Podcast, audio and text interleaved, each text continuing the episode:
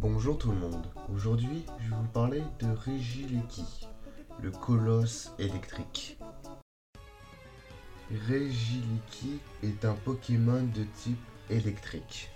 Son corps est véritable concentré d'énergie électrique. On raconte que si on lui retire ses anneaux, sa puissance cachée se libère. Son corps est entièrement composé d'organes générant de l'électricité. Il peut produire assez d'énergie pour alimenter tout Galar.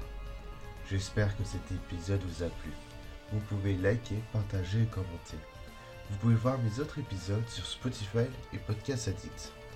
Vous pouvez aussi noter ce podcast, bien évidemment. Vous pouvez aussi me suivre sur Twitter et Instagram, où je vous donne quelques news.